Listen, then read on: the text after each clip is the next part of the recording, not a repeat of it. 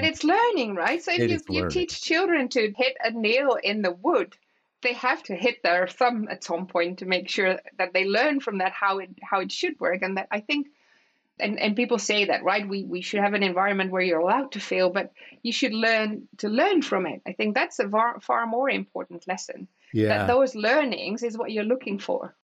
Welcome to Innovation Talks. Join us weekly as we discuss with distinguished industry guests how to refine and improve corporate innovation and new product development as businesses aim for long term success. Hosted by Paul Heller, Sopheon CTO. If you're looking for additional information around new product development or corporate innovation, sign up for Sopheon's newsletter where we share news and industry best practices monthly. The fastest way to do this is to go to sopheon.com, that's S O P H E O N dot com. and click the sign up and stay informed box.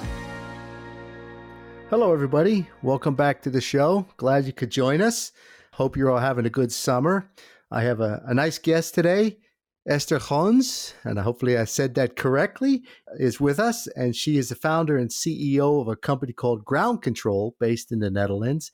And she's written two very interesting books that are very, I think, relevant to our, our entire audience here. Uh, a different slant on innovation. First one is is about business models and corporate startup teams. And if you're an established corporation, how do you do that? How do you become lean again and get into the startup world? And the second one, which I'm I'm really interested in, it's a topic that uh, that should be very interesting to all of us, is about innovation accounting. And what I liked about both of these books is the word ecosystem is in there, and and that'll be fun to explore. Esther, welcome to the show. Thanks, Paul. It's an honor to be here. And kudos on pronouncing my name right.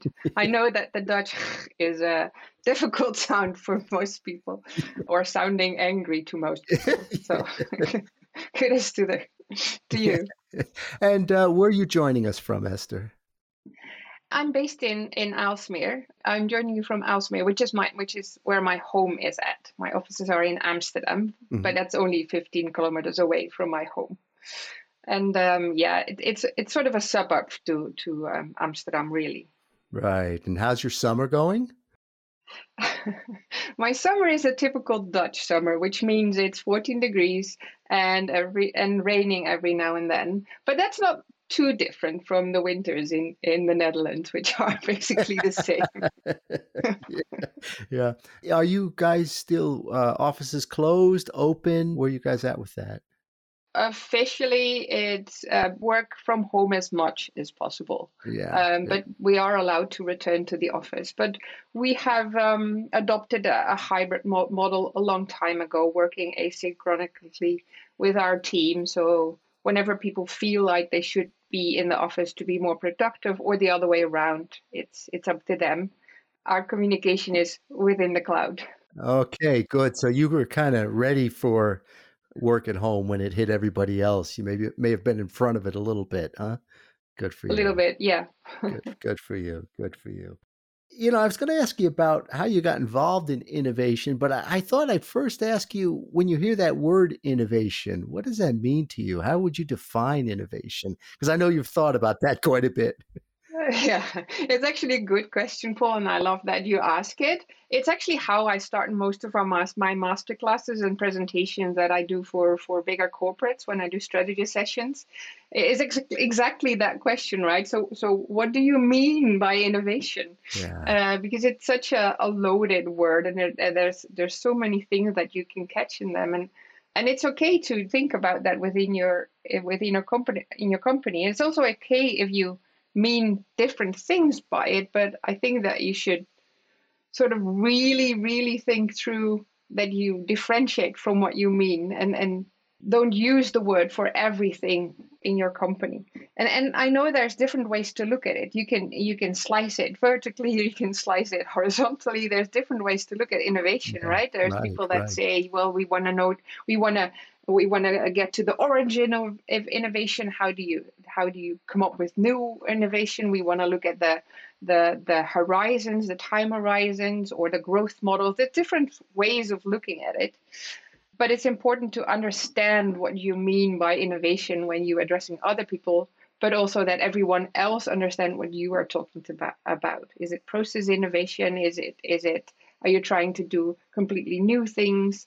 And and the way I look at it is that I slice it usually in the way that you should manage innovation. So that's that's my sort of a yeah. passion, right? So I don't mind if you call all things innovation, but make sure that whenever you want to manage innovation, there's two types and those two types have have the need of two different systems and if you want to want to make sure that it happens within your organization that you need to set up those two systems. And other people talk about those systems as as i don't know maybe ambidextrous organizations right? Two the two different mm-hmm. systems or the two different uh, management styles that you need for the for the types of innovation. But for me that's that's the biggest differentiator within innovation that that everybody's under, understands that that there is the innovation that you that you that you need for your core your processes your incremental innovations your your your current product features and, and the renewal of that but there's also the innovation that that helps you discover new new growth models new business models mm-hmm. and new maybe risk risky markets with new technology and and, and those two things need two different management styles. Yeah, that's very well said. Uh, and then the word ecosystem, where does that fit into this? Well, basically, that's combining those two systems in in, yeah. in your company, right? So, so people say hear the word ecosystem, and then they associate it with all kinds of things, like the people in your company and and everybody aligned with with things. But to me, it's those two systems that work well together it's it's saying that your your core company and the goals within your core company that they're still sort of aligned towards the, the, the second system of, of finding new new models and, and more of a disruptive innovation. It's it's instead of putting your your startup labs or your innovation hubs or, or whatever outside of your company, you need to connect the two to make sure that you make make use of the most resources and, and time and so that it can actually scale bigger. One of the biggest advantages of, of having a corporate is, is that you have the ability to scale it far bigger and, and grow it bigger and faster than than a startup on its yeah. own could do. So so that ecosystem to me is bringing those two systems together and and make of the most of these two. Great. Thanks for sharing that. That's, uh, I know, a very prevalent theme in your writings. Um, how did you get involved in this, Esther? Huh? Innovation and and and uh, the management of innovation. Well, yeah, that's a funny story actually, because I think that in my years of entrepreneurial or, my entrepreneurial journey, because I, I I've been an entrepreneur all of my life. I've, I've started out as a as a freelancer, and, and then I started new businesses. Um, been an entrepreneur of my life and that and I think that journey started out by by trying to to stay away from corporates but just pioneering finding new ways to to to do things and and and work out things. And I think it started with one of the biggest failures that I did coming out of um, out of college. I was actually asked to build something new for a for a big computer company I'm not going to mention the name right now, but they asked me to build something completely new because I wanted to to have um, a new way of selling their products, like computer products. Was, this was at the at the end of the of the century, right? When when we we didn't know about things like uh, blog posts or right. um, personal logins and and, new, yeah. and and stuff like that. And, and so I I got a lot of money for me coming out of college. And I was partnered with a, a development agency, and we came up with this brilliant idea of building a, a platform for people working from home. you were really so ahead of everything. exactly. And we uh, asked people to, to write columns. So the, those were called columns because we didn't know their, the, the blog post didn't exist yet to write about how loyal people would be working from home, what kind of what kind of environment people would need, and and and uh, instead of just putting products of that of that computer company there, we would also put products of other companies. Like, what would you mm-hmm. need if you if you have a home office to yeah. have a chair or a table, stuff like that. And I um, looked for for startups that weren't called startups at that point, but I looked for widget, right? So, is there a traffic information real time, which was hard to find at that point. So um, it took me a long time to find all of the things that I wanted. I think we built, we were building like two years on this. You can imagine two years and a lot of money spent. And then we had this huge, big launch with another media partner, and it was an enormous launch, and it had cost a lot of money. And then the most amazing thing happened absolutely nothing happened. there was there's nothing really going on, and didn't I, I, think people didn't understand, and then managers didn't understand at all, and the people at the company at that point were fusing with another computer company. And the new people in the new roles, they didn't understand what was happening, and they didn't see any sales at all. So just they just pulled the plug after half a mm, year or something. Yeah, we didn't yeah. even have to have the chance to iterate on anything. So there was a lot of waste, basically, of time and effort, and a brilliant idea that turned yeah. out to be 20 years too early. yeah, I mean, somebody else had that idea later on and made a fortune at it, right? Probably. But that sort of pushed me towards this is ridiculous. This is something that is completely no- new. Nobody even tried. Why did we do it that way, right? Yeah. Is there another way to sort of come up with or try and find out how that should should have worked or how that could have worked. And then when Steve Blank wrote all or started writing about his ideas about to do lean startup and and de-risking business models by trying uh, and, and, and giving it to the people earlier to try and, and see what works. So validated learning, that sort of made so much sense to me that I yeah. jumped to it and, and, and started to work with other entrepreneurs in the Netherlands to bring it to the Netherlands and develop it and iterate on it and, and bring it further. And that is basically yeah, I think my my onset towards innovation. I was already in the tech scene. My my background is in tech, um, so I've always worked with beginning companies, my own companies, uh, and from that point on, I also started helping other startups, volunteering for for uh, big accelerators, so um, investing in startups. So that is that is my passion basically uh, getting this innovation to work. Yeah. Startups are in your blood. I could just tell the way you're talking. That's uh, there's a real passion there for trying something new creating something different. Right right. I'm glad you weren't discouraged by that uh, well failure is maybe a bad word for it but then nothing happened right? Right but it's learning right? So if you, you teach children to hit a nail in the wood they have to have yeah. to hit their thumb at some point to make sure that they learn from that how it how it should work. And that i think and, and people say that right? We, we should have an environment where you're allowed to fail but you should learn to learn from it. I think that's a far, far more important lesson yeah. that those learnings is what you're looking for. Yeah yeah. It, it, i think you're right. I think we all really forget the value of afterwards step back take some time and say, what did we learn? We all say, well, why did it fail? Right? That's a common question. Why did it fail? But what did we learn is a step that a lot of people unfortunately don't take. So, well, how did you get from from there to accounting? I mean, the whole innovation accounting is a great subject. You know, I've had discussions with all sorts of people, and people say, don't do it, do do it, don't make it too rigorous. I, I, work for a public company, and our software development has to be uh, uh, capitalized, right? So we have that aspect to it, but that's very different, I think, than than uh, general accounting in innovation. If you're another type of product company, right? So uh, tell us about that. Yeah, so so for most people, accounting is is, is this financial way of looking at, at things, right? And and I, I've also been approached by a lot of accountants that saying, "Hey, you're doing innovation in accountancy."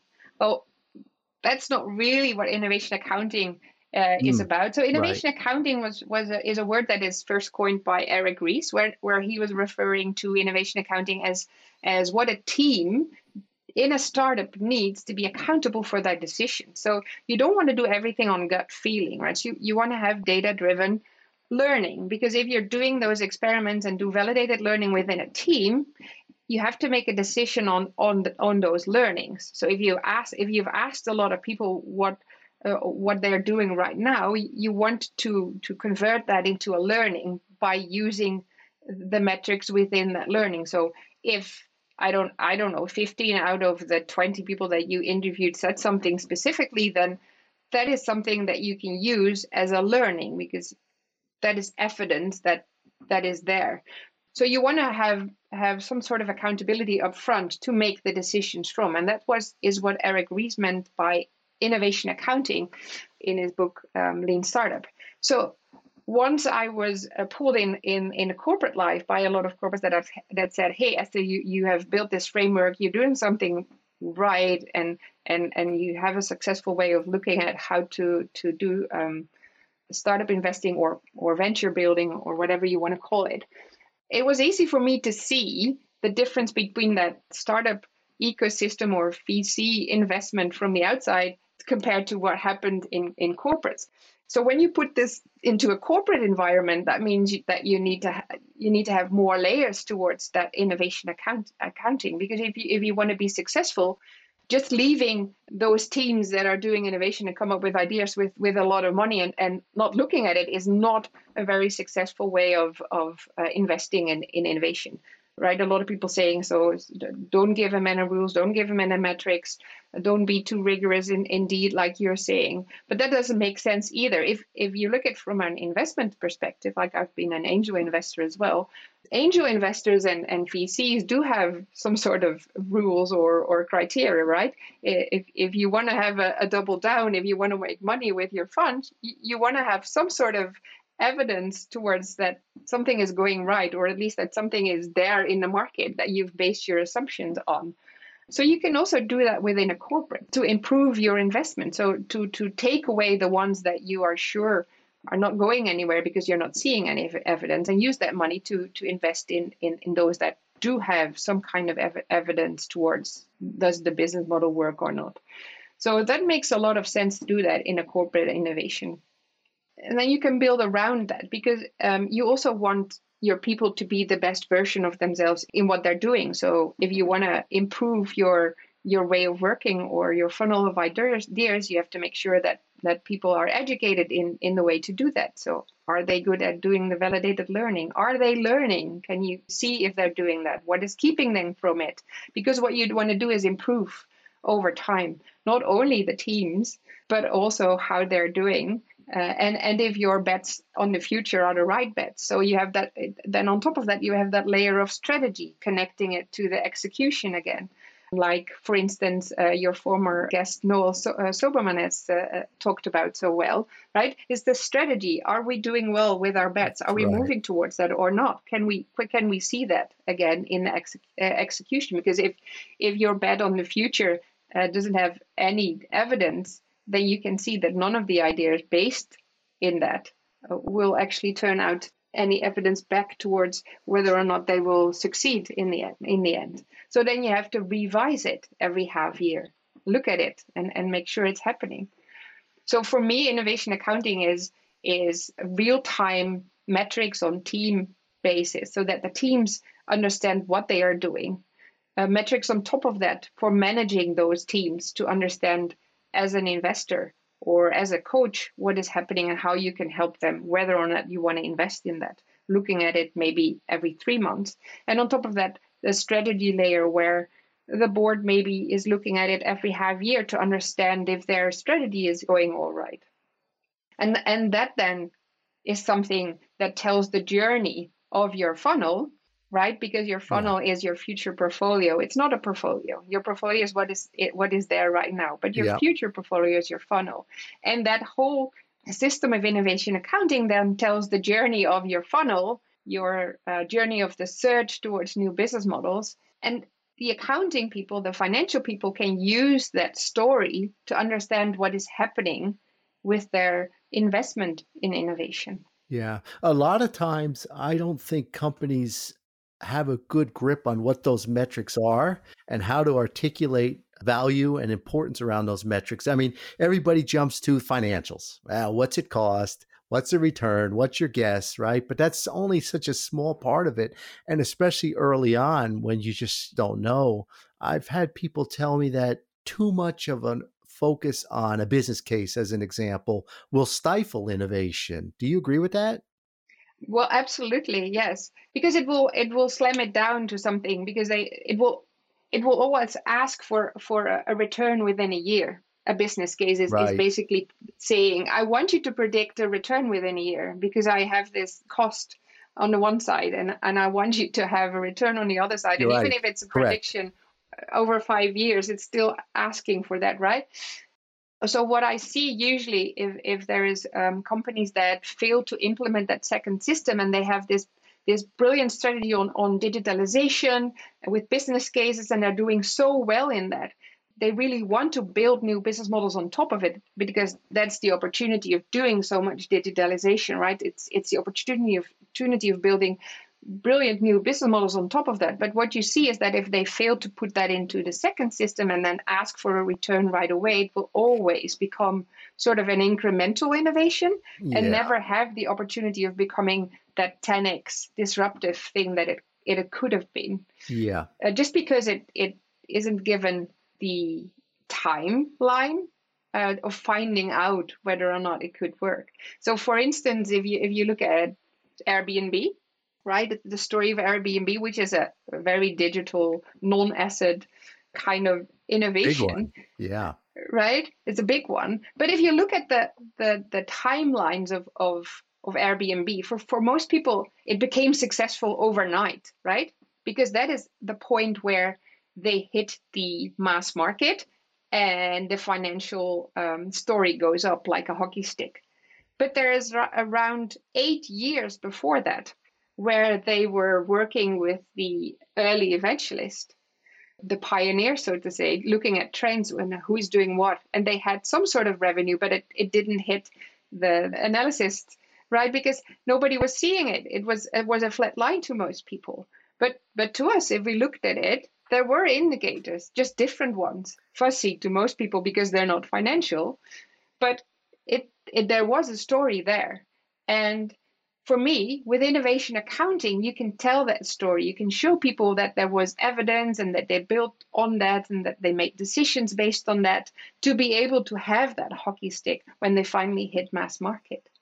And, and I think that is marrying the two systems so that you have innovation accounting telling the story of that search and have control over that search somehow a little bit with with data driven decisions instead of just gut decisions uh, to the financial story where you can Right. actually see what's happening and you need to execute on that. Yeah, what a great story, Esther. So, have you found are there certain types of companies that are more ready to accept and adopt those those ideas of hey, I want to look at something beyond just project financials, and I want to look at these these new metrics, these innovation accounting metrics. Are there companies that are more maybe industries or type of companies that are more progressive in doing that? Are you seeing any differences in there? Well, in terms of doing that kind of innovation, there's there's industries that definitely feel more pain, so they're sort of urged to look towards it more, like maybe the financial or the the, the insurance industries, where you see that uh, bottom up they are looking uh, for ways to do this, but it's hard to get it through to the to the to the bigger company because they're still used to, to these financials and top down it's hard even harder because they're controlled by the by the monetary systems right? So they're they're Right. asking for for financials. So so bottom up they're doing really well and they want to change that but top down it's harder for them. Whereas for instance there's companies that are harder to change from within and they don't do it bottom up really well yet but if you look at it from a top down perspective um, the oil industry, for instance, they do have some sort of way to look at these these uh, experiment driven validations because in in their financial accounting there's there's already a way to, to look at it in a Yeah. different way It's included. it's included so for them it's it's different and i think health and medical is is already al- also used to to um, exploring in a different way so they have different ways to deal with that um, not only in their accounting but but also in their processes already so for them it's easier to sort of switch and try try new ways You know, I, I'm thinking of other industries, uh, food and beverage industry. We saw them go through this um, when the trend towards healthy foods happened, right? And they all said, well, we just can't look at this um, just on financials alone because we have no idea what the financials are going to be, right? So they had to have some other metrics. And I- it seems like the automotive industry must must really be struggling with that now. Everything that they knew how to do is no longer valid, right? right yeah yeah. They all they all ought to go buy your book and read it. I think so. Yeah. Yes. Where do you see things going? Let's say uh, in the next year or next five years uh, in this area. Yeah, I think it's it's sort of a we're at the beginning of a curve right now because people understand that it's needed and there's a lot of teams that are doing innovation disruptive innovation even from within companies. But it's it's a i think it's also a mindset change that we need to go through. People need to understand that metrics can be can feel fuzzy but they're not fuzzy if you actually measure something. And to most people it just it feels fuzzy because it's not financial but you can measure other things as well as long as you make sure that it answers your question and you use it towards towards something that uh, to steering uh, into a better way, right? Uh, so it's I think it's one of the reasons actually that we've built our software platform uh, because what we're seeing is that people find it hard to come up with metrics that work for them and find it fuzzy and they don't know what they should implement or how. But if you give them that they something they can see with the basics and the metrics uh, and that they, that they can then get insights by it, it's easier tra- to transform a company yeah. because then it's automatically sort of implemented, right? This is what you get. This is so. What I've noticed is that I can give like seven master classes to to the board or to people, telling them that the timelines that you that you look at when you do disruptive investing are so much longer, and that you can control it by different things than financial accounting. It's hard if I don't give them something that they that new, right? I give them a blank paper and I say right. draw something. That's hard for most people. I have to give them a template. So yeah. so you you can't do this, but look at this.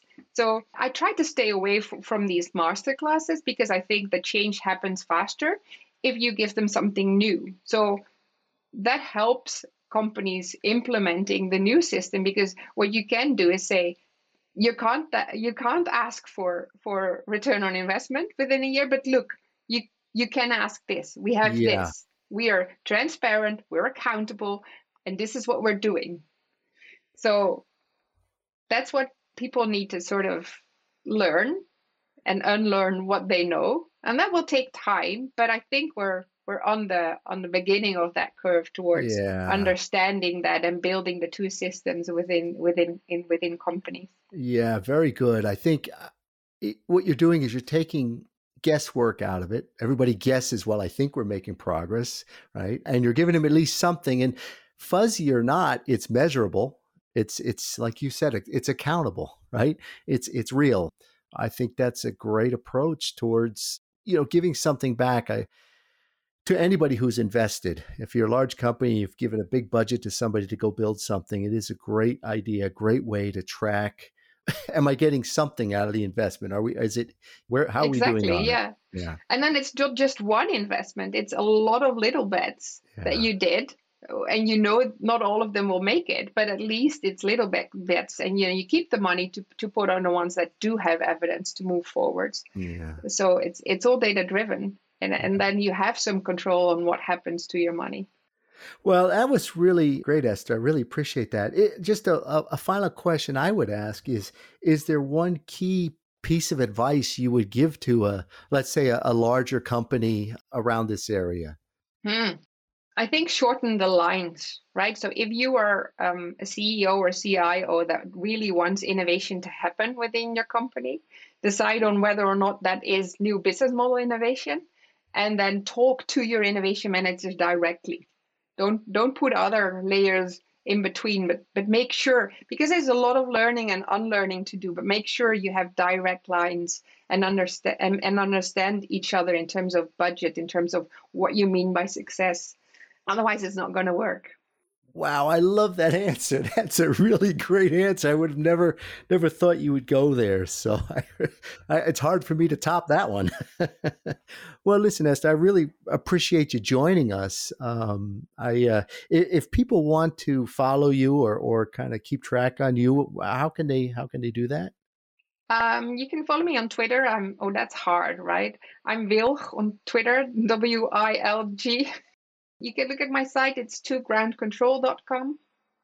That's it, basically. My LinkedIn yeah. is, is always a good way to talk to me. I'll, I will chat back most definitely. So Great. look me up on LinkedIn. Great. Well, I encourage all our listeners to do that and to check out the two books, The Corporate Startup and Innovation Accounting. And we'll have links to those in the show notes as well. Oh, brilliant. Thank you, Paul. Esther, thanks a lot for joining us. It's been a wonderful conversation. Things like this are always too short. I think we could talk for hours because you're a very engaging sure person. It's a lot of fun, and you've got a lot of great stuff going on. Uh, maybe you come back and join us again someday. Oh, I would love to, Paul. Thanks for the podium. Yeah, you bet. And to all our listeners, thanks for joining us. I wish you a great week ahead, and we will talk to you next time. Have a great week. Bye bye, everybody. Thanks for joining us this week for Innovation Talks with Paul Heller. For additional information on today's topic, check out sopheon.com, S O P H E O N.com, where you will find plenty of innovation centric content and corporate best practices. If you'd like to discuss anything with Paul or would like to get in touch with the show, email us at talks at sopheon.com.